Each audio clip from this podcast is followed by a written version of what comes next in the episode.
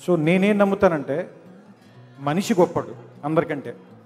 అతని కళలు కానీ అతని ఆశయాలు కానీ అతని అలవాట్లు కానీ అతని జీవితంలో ఎంత ముందుకు తీసుకెళ్తాయి లేదంటే ఎంత వెనక్కి విసిరేస్తాయి. అది అతని కళలు గొప్పవైతే పైకెక్కుతాడు. అతని అలవాట్లు ఆశలు చెడ్డవైతే కిందకి పడిపోతాడు. నాకెప్పుడు ఒక మాట ఇష్టం ఏంటంటే ఎవరైనా సరే నువ్వు ఎలా ఉండాలనుకుంటున్నావు అంటే ఊరి చివరి మర్రి చెట్టులో ఉంటే మంచిది అని. ఎందుకంటే ఆ చెట్టు వేసంకాలంలో వచ్చిన వాడికి నీటిస్తుంది వర్షాకాలంలో తడిస్తూ పరిగెత్తుకుంటూ వస్తే వాడి మీద చినుకులు పడకుండా కాపాడుతుంది. కానీ నువ్వు ఎప్పుడు గుర్తించమని అడగదు అది నేను అలా మౌన మౌనంగా దూరంగా ఊరి చివరి నిలబడి ఉంటుంది. సంగీతం అంటే చాలా ఇష్టం. నేను చిన్నప్పుడు గిటార్ నేర్చుకుందాం అనుకున్నాను. కానీ దేవుడి దేవాలు నేర్చుకోలేదు. మీరు అందరూ బతికిపోయారు. తర్వాత సో ఒక కోట కోటకి వెళ్ళే మా ఆ కోట లోపల ఉండే ప్రపంచం స్వర్గంలాగా ఉంటుంది.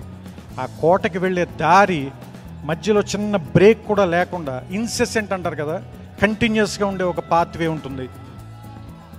ఇలాంటి దారి వేసి ఆ దారి చివర అలాంటి కోట కట్టి ఆ కోట లోపల ఒక స్వర్గం పెట్టడం అనేది అంత చిన్న విషయం కాదు. ఇది నా మాటలేం కాదు. మహాకవి శ్రీశ్రీ చెప్పింది. నాకు మామూలుగానే మాట్లాడాలంటే భయం. ఇంతమంది పెద్దవాళ్ళు మాట్లాడాలంటే మరీ భయంగా ఉంది. ఇడ్లీకి జీలకర్ర బెల్లం చాలా ఇంపార్టెంట్. అక్షంతలు మాత్రం పక్కనే ఉంటాయి. చివరిలో చంద్రు వేసి వెళ్ళిపోమని. అలా అక్షంతలు వేయడానికి వచ్చాను నేను కూడా.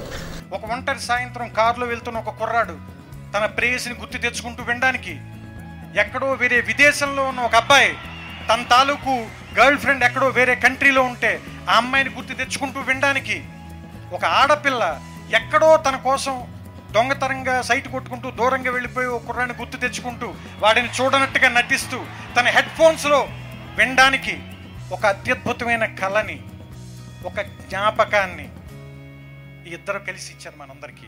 చిన్నప్పుడు ఒక స్పానిష్ ఆర్ బ్రెజిలియన్లో ఒక సామెత ఉంది. ఏంటంటే చిన్న వయసులో ఒక ఐదేళ్ళ వయసులో ఆరేళ్ళ వయసులో ఉన్నటువంటి పిల్లలకి ఫాదరే సూపర్ హీరో. వాళ్ళ ఫాదర్ సూపర్ మ్యాన్ అనుకుంటారు. ఏమైనా చేయగలడు మా నాన్న. మా నాన్న ప్రపంచంలో సాధించలేదంటే ఏం లేదనుకుంటారు. వాడు స్కూల్కి వెళ్ళి వాడికి ఒక పదేళ్ళు అంత వచ్చిన తర్వాత ఇంకా వేరే వాళ్ళు ఇంకా డబ్బున్న వాళ్ళ ఫాదర్లని లేదా ఇంకా బాగా పెద్ద పెద్ద కార్లు ఉన్న వాళ్ళని వాళ్ళని వీళ్ళని చూసిన తర్వాత మా నాన్న అంత గొప్పడు కాదేమోలే మా నాన్నకంటే గొప్పలు కూడా ఇంకా చాలామంది ఉన్నారేమో అనిపిస్తుంది.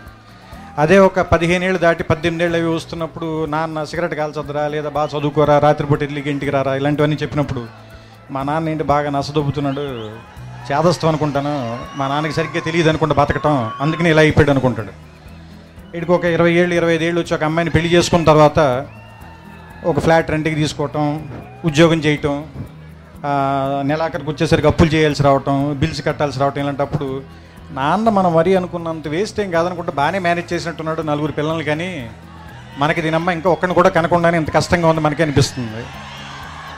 ఆ తర్వాత ఒక ముప్పై ఐదు నలభై దాటిన తర్వాత పిల్లలు కొంచెం పెద్దవాళ్ళు అవుతుంటే స్కూల్ ఫీజులు రికమెండేషన్లు ఆ తర్వాత వాళ్ళకి ఏదైనా ఒంట్లో బాగున్నప్పుడు రాత్రిపూట హాస్పిటల్కి పరిగెత్తటాలు ఏదైనా కష్టం వస్తే డబ్బుల కోసం ఎత్తుక్కోటాలు ఇలాంటప్పుడు నాన్న గుర్తుంచి కళ్ళల్లో నీళ్ళు వస్తాయి ఈ బాబు ఇన్ని కష్టాలు పడి మన అందరినీ పెంచి ఇక్కడ దాకా తీసుకొచ్చాడని.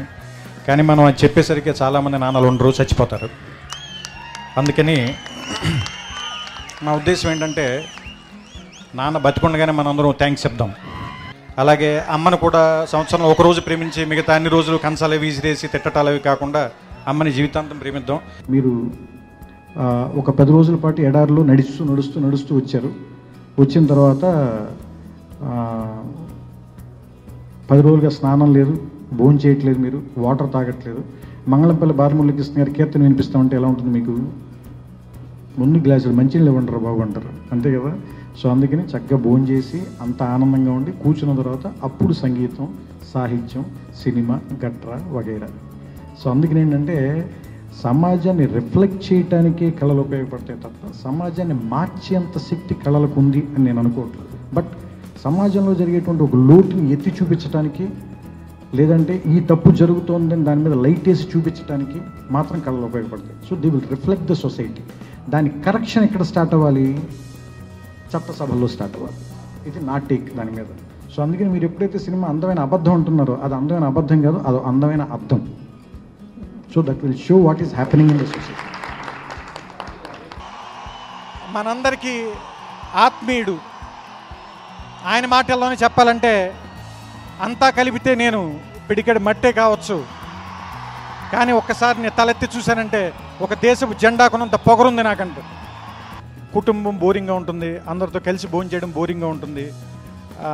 వెజిటేరియన్ బోరింగ్ పార్టీ లేకుండా ఉంటే బోరింగ్ నిజం మాట్లాడడమే బోరింగ్ రాముడు అంటే బోరింగ్ కాదు. రాముడు బోరింగ్ కాదు కాబట్టి ఇన్ని సంవత్సరాలు ఇన్ని శతాబ్దాలు ఇన్ని యుగాలు గడిచిన తర్వాత కూడా ఇంకా మనం మాట్లాడుకుంటున్నాం ఇంకా మాట్లాడుకుంటూనే ఉంటాం. మనం దాదాపుగా మాట్లాడుకోవటం మానేసాం. మనం అందరం ఎక్కడికో చూస్తూ మాట్లాడుతున్నాం. ఎంతో దూరంగా చూస్తూ మాట్లాడుతున్నాం. ఫోన్ చూస్తూ హలో చెప్తున్నాం పక్క వాళ్ళకి. టీవీ చూస్తూ భోజనం చేస్తున్నాం.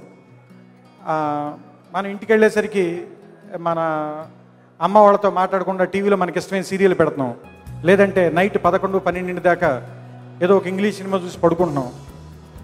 మనం మాట్లాడుకోవటం మానేసాం మనం ఏమీ చేయక్కర్లేదు. ప్రపంచం బాగుండాలంటే ఏమి చేయక్కర్లేదు. ఇద్దరు మనుషులు పక్క పక్కన కూర్చుని ఒకళ్ళ కళ్ళలోకి ఒకళ్ళు చూస్తూ మాట్లాడుకుంటే చాలు. ఈ వీడియో కనుక మీకు నచ్చినట్లయితే లైక్ చేయండి షేర్ చేయండి. ఇలాంటి మరిన్ని వీడియోస్ కొరకు మా ఛానల్ని సబ్స్క్రైబ్ చేసుకోండి. Thank you.